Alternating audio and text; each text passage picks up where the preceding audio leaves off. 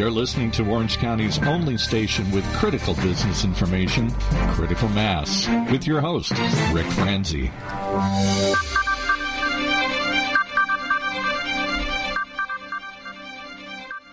As coast to coast, I am your host, Rick Franzi. This business talk show airs live on Thursdays at 3 p.m., heard exclusively on internet radio station OC TalkRadio.net.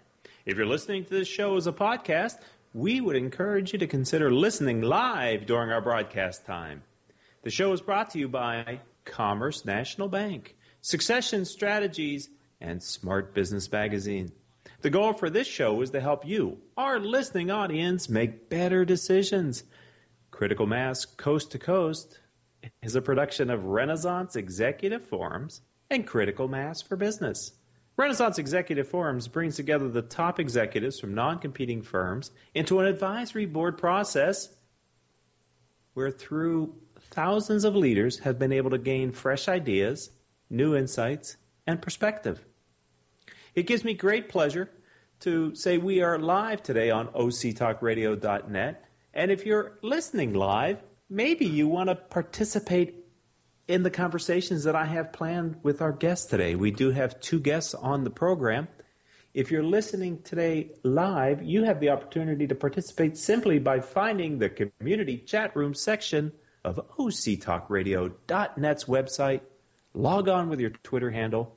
This will connect you directly to the producer. Today's producer, Paul Roberts. Yes, it is. We got the cream of the crop there in the studio. Paul Roberts is handling the phones and working the board.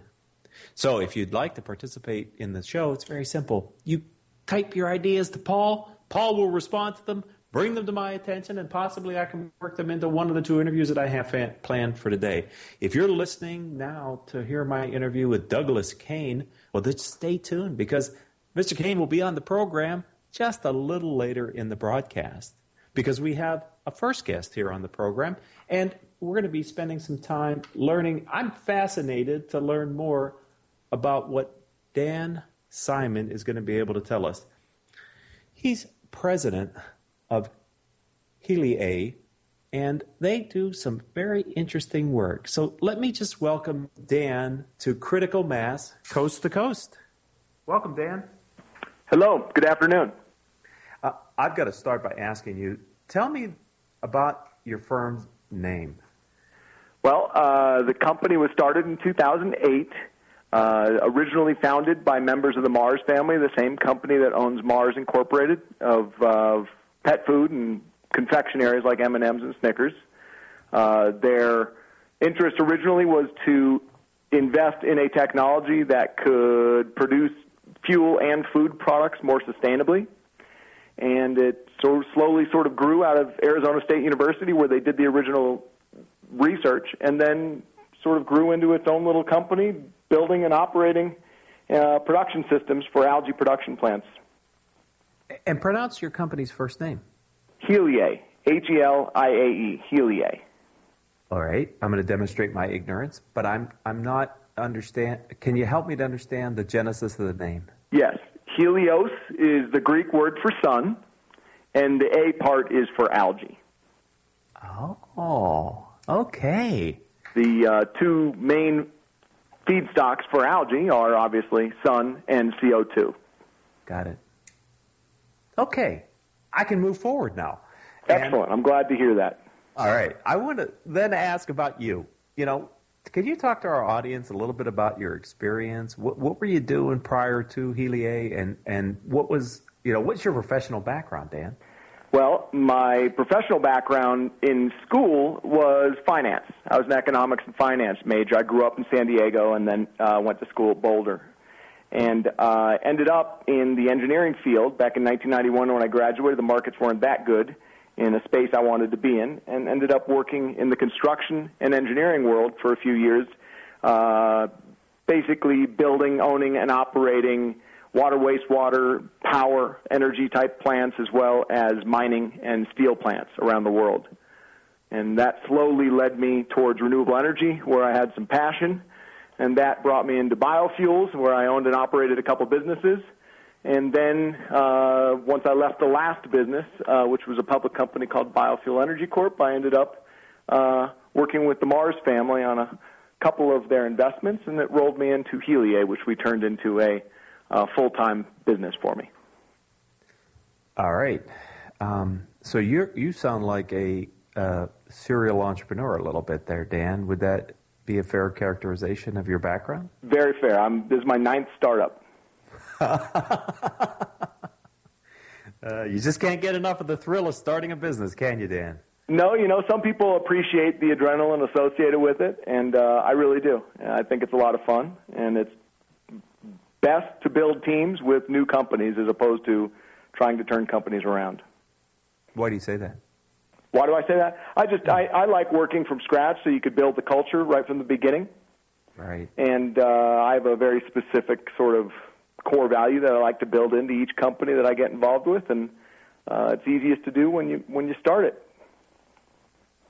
That might lead me to a question I plan to ask you a little later in the interview, but maybe I'll ask it now then. We think of that maybe as a guiding principle here in Critical Mass, coast to coast, that thing that you believe that, defines sort of the culture and how you lead and grow the company. Can you share a bit about your guiding principle or your core philosophy with our audience? Absolutely. Actually, Heliae is interesting because it's a mixture of three guiding principles. It's the same. Probably this definition is the same. I use the terms core values. You're using guiding principles. But the three that I brought to the company are relentless pursuit, integrity, and quality. And then we brought some from what we learned about the Mars family of businesses. And mutuality is one of their key core values, or what's the word you use? Guiding principles. Guiding principles, yes. And responsibility. And between those five, relentless pursuit, quality, responsibility, integrity, and mutuality, that's kind of how we developed our culture. So I have to ask, being on your ninth startup and having a chance each time to work on the culture, and I agree with you, it's a key area of differentiation for companies, and it's really important for the founder and CEO to lead the culture. Are there any lessons that you've learned from having the advantage of doing it 9 times that, if you'd have known the first time what you know now, would you maybe have done some things differently? Could you share a little bit of that, if there's any lessons to be learned from that with our audience today, Dan? Yes. Really good question. Number one of the mistakes I won't make again, first one is partner. Make sure you pick the right partners. If you're going to have a partner, make sure they have, number one, the exact same work ethic and integrity level that you have. If there isn't a match there, it's not going to take long before there is a conflict. Number two, if you're thinking a team member doesn't fit the team, and it starts with guiding principles, if they don't match up to the guiding principles, then you need to not wait. People always pray that somebody's going to turn around and get where you want them to be. And in my experience, it's come about that I think when you have the question, you just make the decision. Better for them, better for you. And then in terms of, I guess, a third lesson that I bring to the new team is really just how to manage multiple. Everybody wears different hats, so you need to manage multiple, I guess, priorities every day and be able to shuffle them, and you have to build a team that's capable of doing that. If you have a team member who's worked with one company their whole life in a large organization, they've only had to do one thing, usually it's hard to get them to think about wearing multiple hats. Are there some people that work better in early stage companies, startups, early stage versus others? Have you, in 9 tries at this, in 9 successful, enterprises, have you seen anything that would suggest there are some people that have more DNA for startup companies than others? Yes. Self-starters tend to be fit well because in a startup, there usually isn't as much definition to what you're supposed to do. So you kind of make what you can out of the position that you're in and what responsibility you hold. So I usually look for somebody like that, somebody who's uncomfortable with not having structure around them, somebody who maybe grew up in a way that didn't feel comfortable when they didn't have structure around them, like what they were doing tomorrow, what they were doing the next day. Those folks tend not to do well in startup environments. So maybe somebody with a background largely in big companies with defined roles and responsibilities may not those skills may not transfer as well in early stage startup companies is what I'm hearing you say. Yeah, you could never say for everyone, but in most cases that's usually a red flag when I look at a resume and see somebody with, large company experience only and very little freedom in what they've done for 10 years or 15 years. Usually they will struggle all of a sudden walking into a position where it's not real defined about what's required of them. Oh, I think the converse might be true too, Dan. If all of a sudden somebody offered you a job as a senior level executive in a very stable company that has a lot of structure around it, I'm not sure you would be the happiest camper in that environment either. Absolutely, that's correct. It works both ways. Right. Works both ways. All right. We're going to take our first sponsorship break, Dan. When we come back, I'm going to ask you to share with us a current challenge facing Heliae and what you're doing about it. So, ladies and gentlemen, don't turn that dial, as we say here on Critical Mass Coast to Coast. Stay tuned to octalkradio.net. Dan Simon is our guest, and we're going to be back after these words from our sponsors. Can we talk about your family business? You know, that thing you put your whole life's blood, sweat, and tears into? Well, what happens when you retire or try and pass that business on to your children? At Succession Strategies, we can help you find the answers. We'll guide you through the unsettling process of protecting your family legacy and successfully passing your business on to the next generation, safely and securely, ensuring that it'll both survive and thrive for generations to come. So ask yourself just one question. Can I really afford to wait? Take the first step. Take our complimentary self-assessment at successionstrategies.com or call us at 714-560-9022 to set up a free consultation at your convenience. That's succession-strategies.com. If you are an Orange County business executive, this message is for you. Do you ever feel isolated with no place to turn for advice or feedback? Who holds you accountable to your commitments in your company? Where do you find the right resources to help you and your company grow? If you have these questions, then Critical Mass for Business might be the answer for you. Critical Mass for Business is committed to helping you make better decisions. These are groups of peers running businesses just like you, providing a great sounding board to test ideas and concepts, review plan and goals, and present issues and opportunities for discussion. The result is improved strategy, accountability, people, and execution skills. If you are interested in learning more, go to www.criticalmassforbusiness.com and learn more about our executive peer group.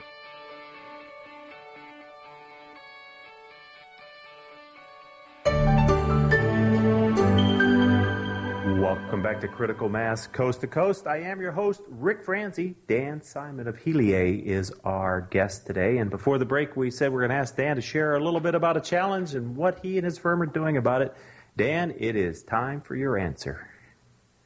I do have a number of challenges. The key challenge that we have at the company right now is just finding the right people. We've grown from 15 people to over 90 in about 14 months. Wow. Don't know a lot about your firm, I have to admit, but from what you said in the open and what I can see from doing a little bit around your website, it looks like you have a certain hiring model that you need for your firm. Is that true? Yeah, in our industry, what we're looking for are scientists and engineers primarily, and then commercial folks to fit around that. It's a new industry, research and development oriented, just going to commercial production. Therefore, we need to focus on people who are capable with microbiology, but as well aqua sciences, marine biology, and engineering services, which means people who are capable of engineering farming equipment that would be used in the saltwater environment. And for those people that don't know, you're in Arizona, and your company is in Arizona, right, Dan? Correct. And so it's not like, I don't know, maybe there are a lot of marine biologists, et cetera, in the Phoenix Valley there, but I'm not sure of that. Maybe, is that true, or are you relocating talent from another place? Yeah, that's a very good question, and to understand it better, I guess, we're growing algae in non-potable water, in dirty water, wastewater, and things like that, water that you can't drink, and many times it has a lot of salt in it. So when you think of Arizona, you don't think of marine biology, but that happens to be a skill set that we utilize a lot, people who understand how to grow things in dirty water. So that's how you look for marine biologists in Phoenix, Arizona. The other key issue to us is you need to find technical people with these backgrounds, engineers and R&D folks, but they also need to match your kind of pace. And we're, again, growing quickly. There's a lot going on, a lot of expectations. So finding people with that background, but as well comfortable in a fast-moving environment, it just takes a little effort. Right, because that ties to what we were saying before, you know, bringing people maybe from a larger company isn't always the right kind of cultural fit for a startup early-stage company. And I would think that maybe there's a lot of startup entities with people that experience, or maybe you're, you know, having to look at larger companies who have a more established track record and attracting their talent into your firm. Correct. We look everywhere, and we've hired people out of large companies as well, but really, interestingly enough, and this is something your listeners may appreciate, is we found the best recruiting tool for us right now for this particular challenge is LinkedIn. We've been using LinkedIn to find people. They've really been finding us. And wow. You communicate a little bit by LinkedIn and then set up an interview and see where it leads. But probably over half the people we've hired in the last 6 months have been through LinkedIn. I agree. I think that, you know, there's a lot of buzz about social media, and we have had quite a number of social media experts on the various Critical Mass, different radio shows. LinkedIn continues to me to be almost a universal tool for businesses, whether you're B2B or B2C, not just in the area of recruiting, but certainly that is a powerful area for LinkedIn's purpose. Yes. I want to ask you a different question because, you know, knowing that you built 9 companies, you're on your 9th company, and you know, a lot of almost a universal challenge that people that listen to Critical Mass Coast to Coast, who are generally small and mid-market companies, face is competing with much larger firms. And I have to believe throughout your 9 firms, your experience, you've had consistently larger competitors that you are competing with in the marketplace. So you, in different industries too, Dan. So can you help us to understand from your perspective and your experience, what's a key strategy for competing against giants or perceived giants in whatever industry you might be currently in? Okay. Actually, really good question. In our industry, as well as many other companies that I've been involved with, there's always the bigger, better funded competitor. And, you know, I hate to sound like a record player, but the reality is team is number one, making sure you have the best team. And the results of that are you can move quicker, execute faster. As your competitors get bigger and they have more money, the challenges for them become how do you expend that money in a efficient manner, and it tends to slow things down.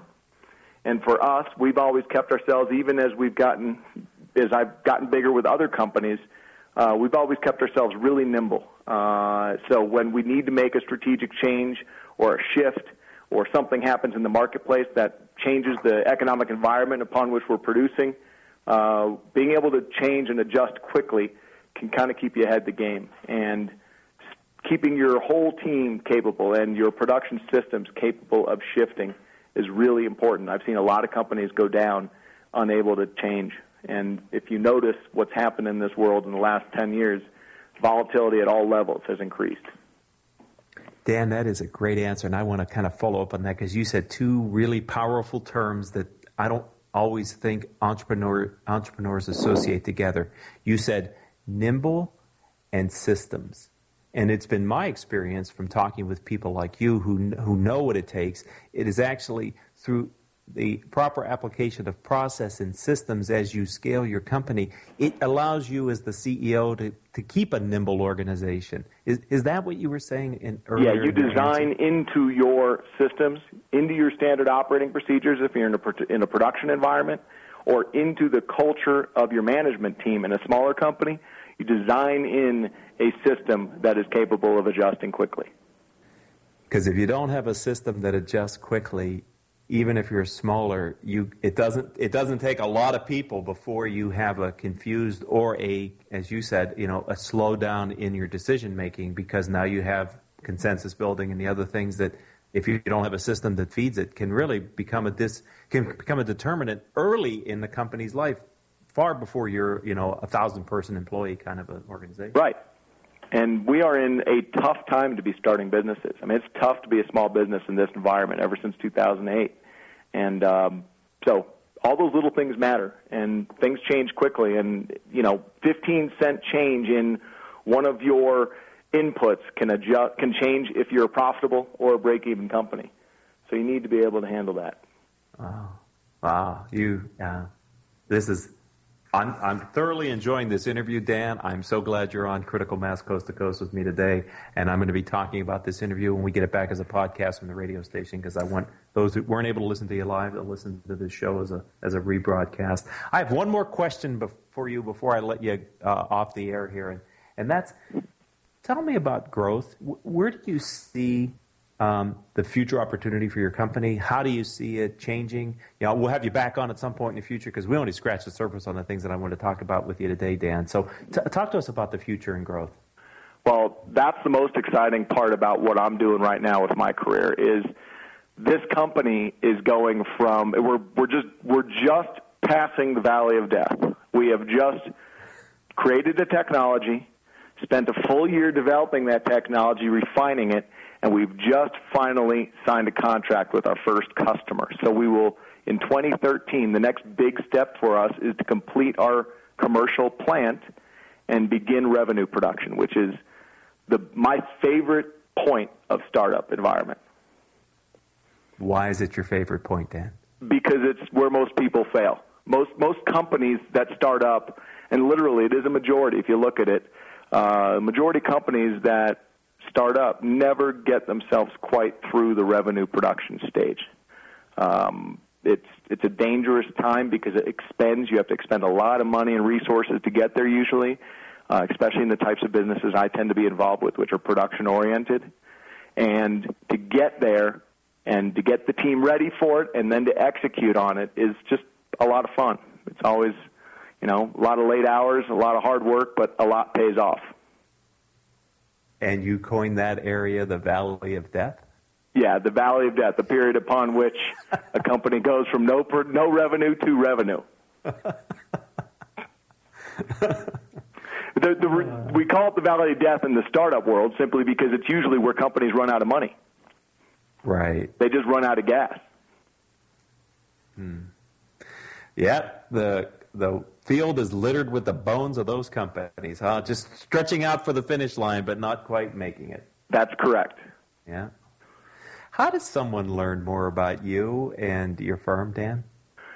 Feel free to go to our website. It's www.heliae.com, heliae.com. And you can contact us. You can read about it. You can read about the industry. We have all sorts of resources about it. Nobody ever thinks about algae as anything other than pond scum, and we believe there's something more to it. You must be a lot of fun at cocktail parties when people ask you what you do. I don't even bring up what I do with my friends anymore. No? Well, I think you should. It's crazy. Quite enjoyable. You have been a marvelous guest, and I want to thank Steve Pincus with Executive Forums in Phoenix for bringing you to the show's attention. I am definitely going to suggest to Steve that we have you back on, Dan, sometime next year. Thank you for being a friend of the program, and continued success in your endeavor. Thank you, Rick. Have a good afternoon. Goodbye. Bye-bye. All right, that was our first guest, and boy, I tell you, if you listen to this live and you enjoyed that conversation, you probably know a couple people that are leading startup companies or early stage or future entrepreneurs. When we get this show put up as a podcast, I would hope you'll check back in a couple days and point some of your friends to it, because that was chock full of information, and I really enjoyed Dan's opinions and ideas. So we're going to take a short break here. Bottom of the now, we're getting ready for our second guest here on Critical Mass Coast to Coast today. So don't you go anywhere, because we're not going to be gone that long. But we're going to spend just a little bit of time with our sponsors.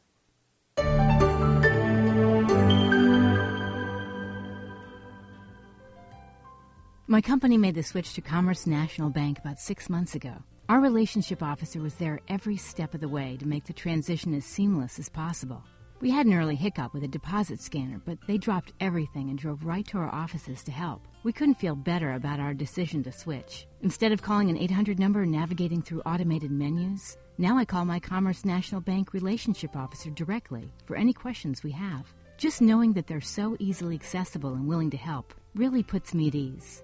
They offer the same technology as the big banks, but deliver it with superior service and training. They're also rated a full 5 stars by Bauer Financial.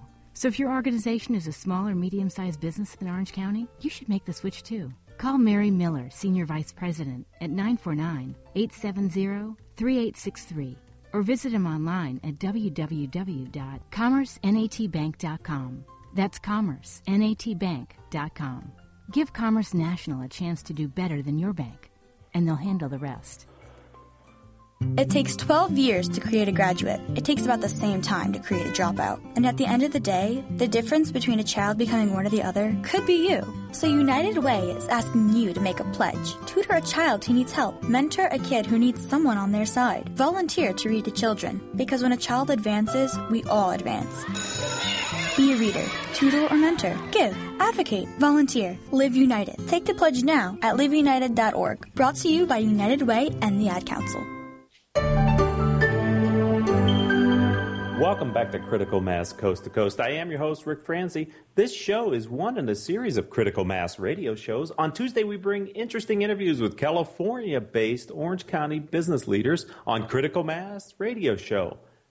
This show is in its 4th year and can be heard live at 4 p.m., as I said, on Tuesdays. On Wednesdays, we have a show featuring Southern California nonprofit organizations and their leaders.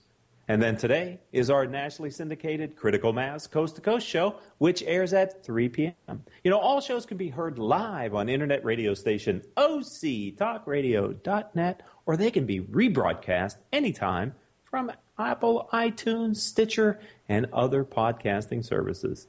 All shows can be found as well on our website, which is criticalmassforbusiness.com. All right, let's turn our attention to our second guest, Douglas Kane. Douglas is president of his firm, and his firm is Lake Truck Lines and Field Services. Welcome to Critical Mass Coast to Coast, Douglas. Good afternoon. How are you doing, Rick? I'm doing fine, sir. Let's get started. I want to learn a little bit about you before we talk about your firm. Tell me a little bit about your background. What did you do before this firm? Didn't do anything. I've been working for Lake Truck Lines since I was 13 years old. That is classic. That is the best answer to that question I've ever had in all the years I've been doing this program. As a 57-year-old man, I guess I wouldn't be worth a darn working anywhere else, don't you think? You better keep that company going for your own good. Well, after 63 years, I think it's probably going to be around to stay. I started working for my father at the age of 13. He started the company in 49.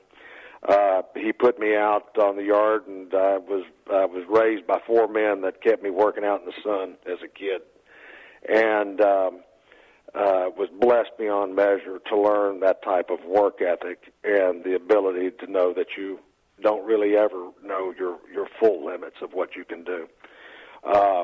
And I worked at Lake Truck Lines. I worked my way through college up until when my dad retired in 77. He sold all his assets except the operating authority and the corporate shell and put those in a filing cabinet for 5 years. And for a few years, I finished up some more college and then worked for my brother for 3 years. And then in '82, I came up with a harebrained idea that I'd take my dad's company out of the filing cabinet and start it from ground zero. The 80s were a fabulous time here in Texas during the oil bust. And we saw the price of oil go from $85 a barrel to $10 a barrel.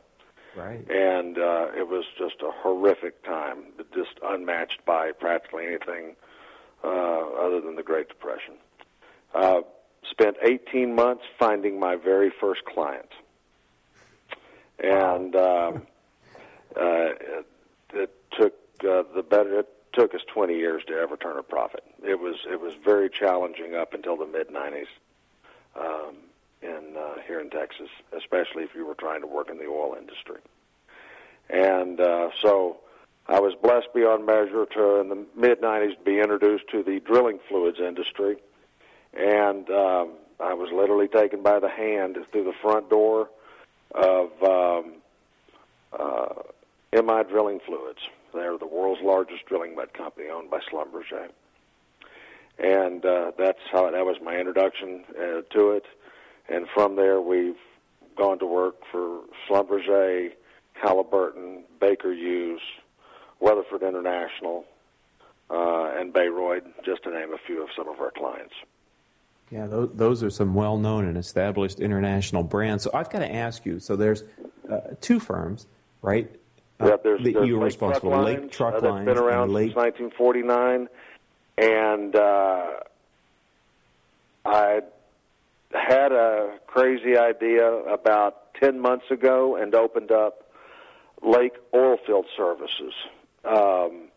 We manufacture oilfield equipment specifically for the cementing industry, the frac industry, and the drilling fluids industry. We came upon this idea as I was trying to figure out a way how to more intelligently market our company. You know, a trucking company is a trucking company. You know, you move stuff from point A to point B. And you can sell service, which is fantastic, but everyone sells service.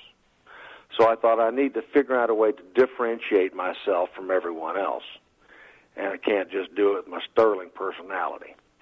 So I thought, why don't we devise oilfield equipment? And what we had found is that there's an incredible shortages of some of these pieces of equipment. The delivery times are 8 to 12 months out on some of this. I've been blessed beyond measure to develop a relationship with the largest manufacturer of trailers in Central and South America, the Gallegos Group. And Mr. Gallardo Gallegos is a dear friend, and he builds all of our oil field equipment. And I did two things. I said I wanted to be your distributor for South Texas for distributing your equipment, because he didn't have any representation. And then I said, I'd like to get you into the oilfield manufacturing business. And so we design it, and he builds it, I market it, and I sell it. But this idea would not have come about without Mr. Gallegos and his team. And that sounds like a very different business than the core business. Well, it is. Business. And to be honest with you, it's not without its own challenges. And, you know, I've been listening to some of those guys, your earlier speakers, which I've just got to compliment you. They sound a darn sight smarter than me, being an old country boy, it seems like. But the things that I learned was I have to really rein in what we're trying to do. And there's 25 pieces of oil field equipment that we could build, but I really tried to keep it down to about eight different things right now, and that is really serving us well, because I can now go to my clients and say, I want to work with you on your transportation. I'd also like to work with you on selling you equipment that's higher quality, less cost, with delivery time that's measured in weeks and not months.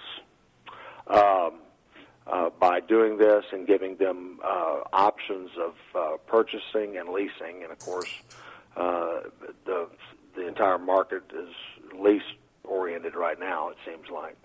were able to put together extraordinarily attractive packages of equipment and transportation for our clients here in South Texas as well as the Permian Basin in West Texas. I have to ask you kind of an off-script kind of question, but I'm wondering, with your years in the oil and related fields, has there ever been a better time to be in the oil and natural gas industry than what you're seeing today? I got to tell you, before I got started in 82, late 70s were pretty crazy around here. But the straight answer is no. It is a very good time to get in the industry if you're in the industry.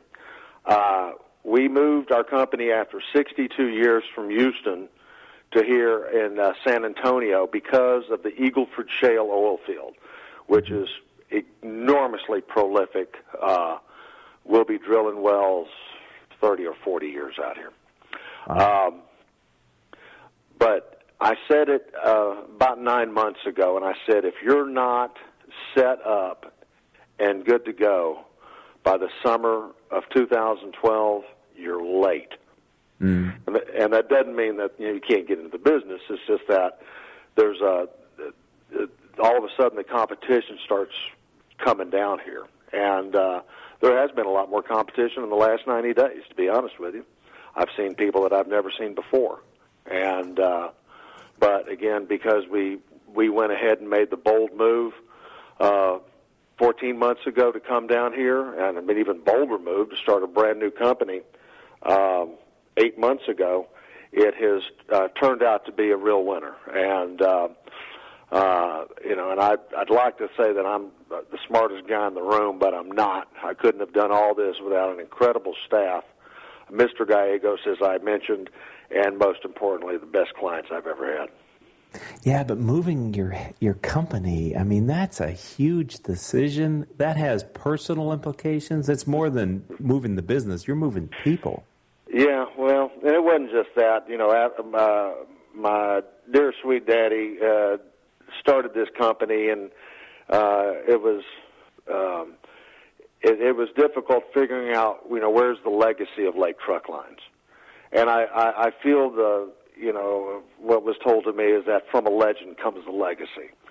And I'm building my legacy here. And to be honest with you, it was a decision that I made literally within minutes. I had gone down to Laredo to see Halliburton, and I got a phone call from my wife saying a real estate agent called me and told me to come look at a piece of property, and I knew that Halliburton, Weatherford, and Baker Hughes were all going to be building in southeast Bexar County, just outside of San Antonio, at the intersection of Farm to Market 1604 and Interstate 37. Knew they were all going to be there, and I drove by this piece of property and said this is a good deal, negotiated it out, and bought it about 3 or 4 days later. You got an entrepreneurial streak in you, don't you? Well, here in Texas, we kind of move kind of fast. I've always been taught that good entrepreneurs and businessmen have the ability to make decisions quickly and change their minds slowly. Mm. And I've operated, I've operated with numbers, but mostly out of my gut most of my life, and I probably have made about 3 bad decisions, but this is a good one that we made. Wow, that's interesting. We're gonna take our third and final sponsorship break here on Critical Mass Coast to Coast. So. Douglas, I want you to hold on. I've got a couple other questions I want to get to in the 10 minutes that we have left here on the program today. So, ladies and gentlemen, don't go anywhere because you're going to miss out on some great conversation. Stay tuned. We'll be right back. But first, let's spend just a little bit of time with our sponsors. Smart Business Network is a business-to-business multimedia company providing insight, advice, and strategy for C-level executives of fast growth, middle market, and large companies. As one of the nation's largest publishers of local management journals, under the Smart Business name, Smart Business Network publishes 19 regional print editions, presents dozens of large and small-scale business conferences and award programs, and produces a vibrant interactive digital media presence. For more information, visit us at www.sbnonline.com. This is the sound of a flat-screen television hurled off a building. Now the new bike your kid wants. These are the things you could have, all cast into oblivion. Because when you throw away money on wasted electricity, you throw away everything you could have bought with it. Use Energy Star light bulbs and appliances, and you could save hundreds of dollars a year. Saving energy saves you money. Learn more at EnergySavers.gov. Brought to you by the U.S. Department of Energy and the Ad Council. Welcome back to Critical Mass Coast to Coast. I am your host, Rick Franzi. If you've not seen an episode of Critical Mass TV show, please go to our website, Critical Mass for Business, where you can find a link to all of our show's archives in our media section of the website. Also, our show is available on Apple iTunes, as well as on Podbean and Stitcher. So you can find Critical Mass TV, the newest offering that we have in our media division, online anytime. Let's turn our attention back to the conversation that I'm lucky enough to have this afternoon with Douglas Kane. I wanted to ask you, if I could, to think about a really valuable business lesson you learned in your career, and it came out of what at the time might have felt like a difficult or trying experience. Is there one that comes to mind, Douglas? Buy low, sell high.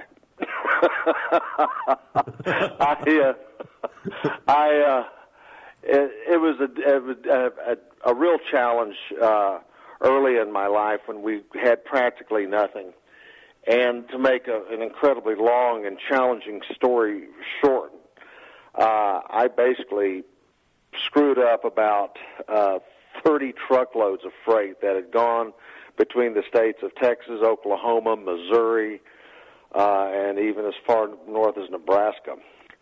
And it cost me tens of thousands of dollars that I didn't have, in about 6 weeks of time with a few pieces of equipment that I had. And it taught me a very, very valuable lesson to really learn what you're doing first before you jump in. And I've tried to carry that out throughout my entire life. I've been blessed with an incredibly strong work ethic. Like I said, I'm a 57-year-old man, and I still go to work at 5:30 every morning. And if I can ever provide anything to anyone, is to tell them to out-hustle their competition, because most people are so lazy, it doesn't take a lot to differentiate you from the crowd. Even given these hard times that we've been through, you think that's still the case? You better believe it. Out-hustle each and every day. My wife will hear me crawl out of bed at 4 o'clock in the morning, and I say, I'm going to attack the day. Mm. I attack it. I attack every sales call. I believe in the ABCs of sales. Always be closing. And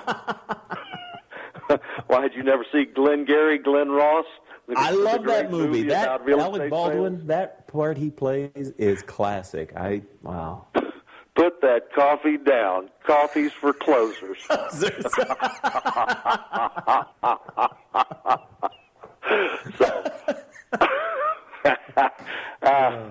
but I really do believe that hustle is the one thing that no matter what, it will never fail you. I really meant what I said. It took me 18 months of scouring the street in Houston, Texas in 1982 and 83, begging for business, and there wasn't any. I'd sit around and throw freight on the back of a truck from 4 o'clock in the afternoon till 11 o'clock at night, and the next morning I'd be out making sales calls. And there are times that you just absolutely, you have to push yourself through to make one more phone call, to figure out a way to motivate your employees just one more time, to sit around and do whatever it takes to keep that client happy, even when they're being danged unreasonable. You know, that connects to, I made, most of my career has been in sales and marketing, and I always believed, and I still do, and it works for entrepreneurs now too, now that I'm listening to you talk, is that the quality I look for in a successful salesperson is persistence. Tenacity. Yeah, you got to keep going back. One of our clients, Baker Hughes, has built a 90-acre facility not far from us, and we've been going to see them since the very moment that they put a skid-a-shack out there to have some of their employees. You know, they were operating off of cell phones in there, and they didn't even have any business. Still don't have any business out there. Right, they haven't officially opened yet. But we've been out there seeing the people, getting to know them, been there for 7 or 8 weeks. There hasn't been any of my competition go by there and make a sales call. Hope none of them are listening right now. But, you know, it's situations like that where people don't make the effort. You know, what's the first thing and the last thing you do at a sales call? You ask for the business. And I find that so many people don't do that. Wow. This has been, this show has been over the moon with the two guests that we've had today. I was a little bit worried about who was going to follow up our first guest, and that worry was unfounded. You were a great guest. Well, if you need an old Texas old guy to talk to you, I'll be glad to. I'm going to have you back. Believe me, I think we just scratched the surface on what you can share. Final thought for the show today. What do you see the future for now for the business as it's currently constructed? To be very frank, I write a blog, and I do it to try to force myself to think about what's important. I believe Lake Truck Lines and its sister companies will expand in many different areas. In fact, I'm already planning on what the 100th anniversary of Lake Truck Lines will be like. You know, I'll be taking a dirt nap, but, you know, I have plans in place. For instance, one of my plans is within 3 years, Lake Truck Lines will be an ESOP. I want my employees to own this company and run it, and it is theirs. And so I'm trying to instill the values that my father taught me and to send it down the line, to teach it to my managers so they continue to push it down to our rank-and-file employees. Lake Truck Lines will be a leader in transportation, whether it's in the oil field industry or in the environmental industry. Our plans are to have probably a dozen Gallegos trailer dealerships throughout the southern United States within the next 3 to 5 years. Lake Oilfield Equipment, I honestly believe we will expand to over a dozen types of equipment, but still in the same genre. I probably won't get too wild with that. My intention is to also try to get us into the safety industry as well, because that's something that's going to be required as time goes on. These major companies, you have got to be safe 100% of the time, and we have a safety program that's second to none at the company.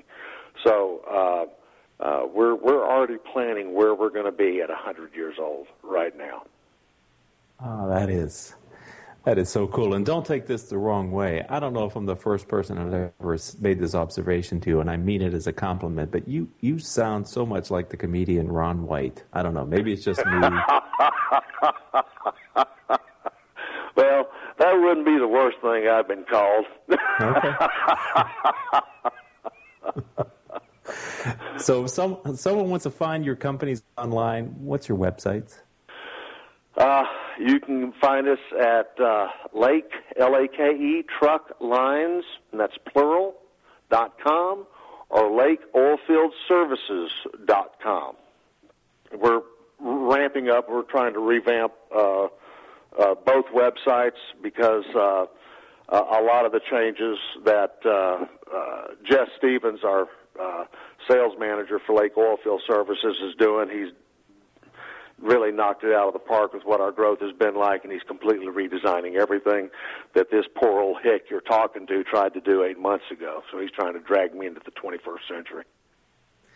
Well, I want to thank you. I want to thank Peter Broiler of Executive Forums in San Antonio for introducing us to you as a possible guest on the program. I have Just had a kick in the pants. This has been so much fun. Thank you. And Douglas, we're going to have you back on the program sometime next year, my friend. God bless you, brother. Thank you. Yes, sir.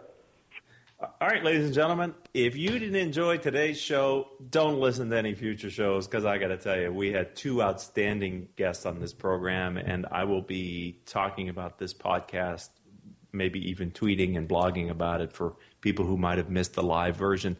And please do the same thing. If you're listening to the program live or as a rebroadcast, as a podcast, please share this show with friends. I think there's a lot to learn. On one hand, we had an experienced entrepreneur with 9 startup companies. And on the other hand, we had a second-generation business owner who's taking his business into this, planning for his business 100-year celebration after 63 years being in business. What a great show. Thank you both, Steve Pincus and Peter Broiler of Renaissance Executive Forums, our producers in those cities. Anyway, I hope this show's helped you, with information that you can make better decisions on. I'd like to thank our sponsors who bring you this show, Commerce National Bank, Succession Strategies, and Smart Business Magazine. If you'd like to learn more about executive forums and the peer groups that they build, visit their website, which is executiveforums.com. Our producer for today's show is Paul Roberts. Our marketing communications manager is Kelly Faltus. Our guest coordinator is Kathleen Shepard. And I'm your host, Rick Franzi. Until the next time we have a chance to talk, here's hoping that all of your decisions move your business in a positive direction.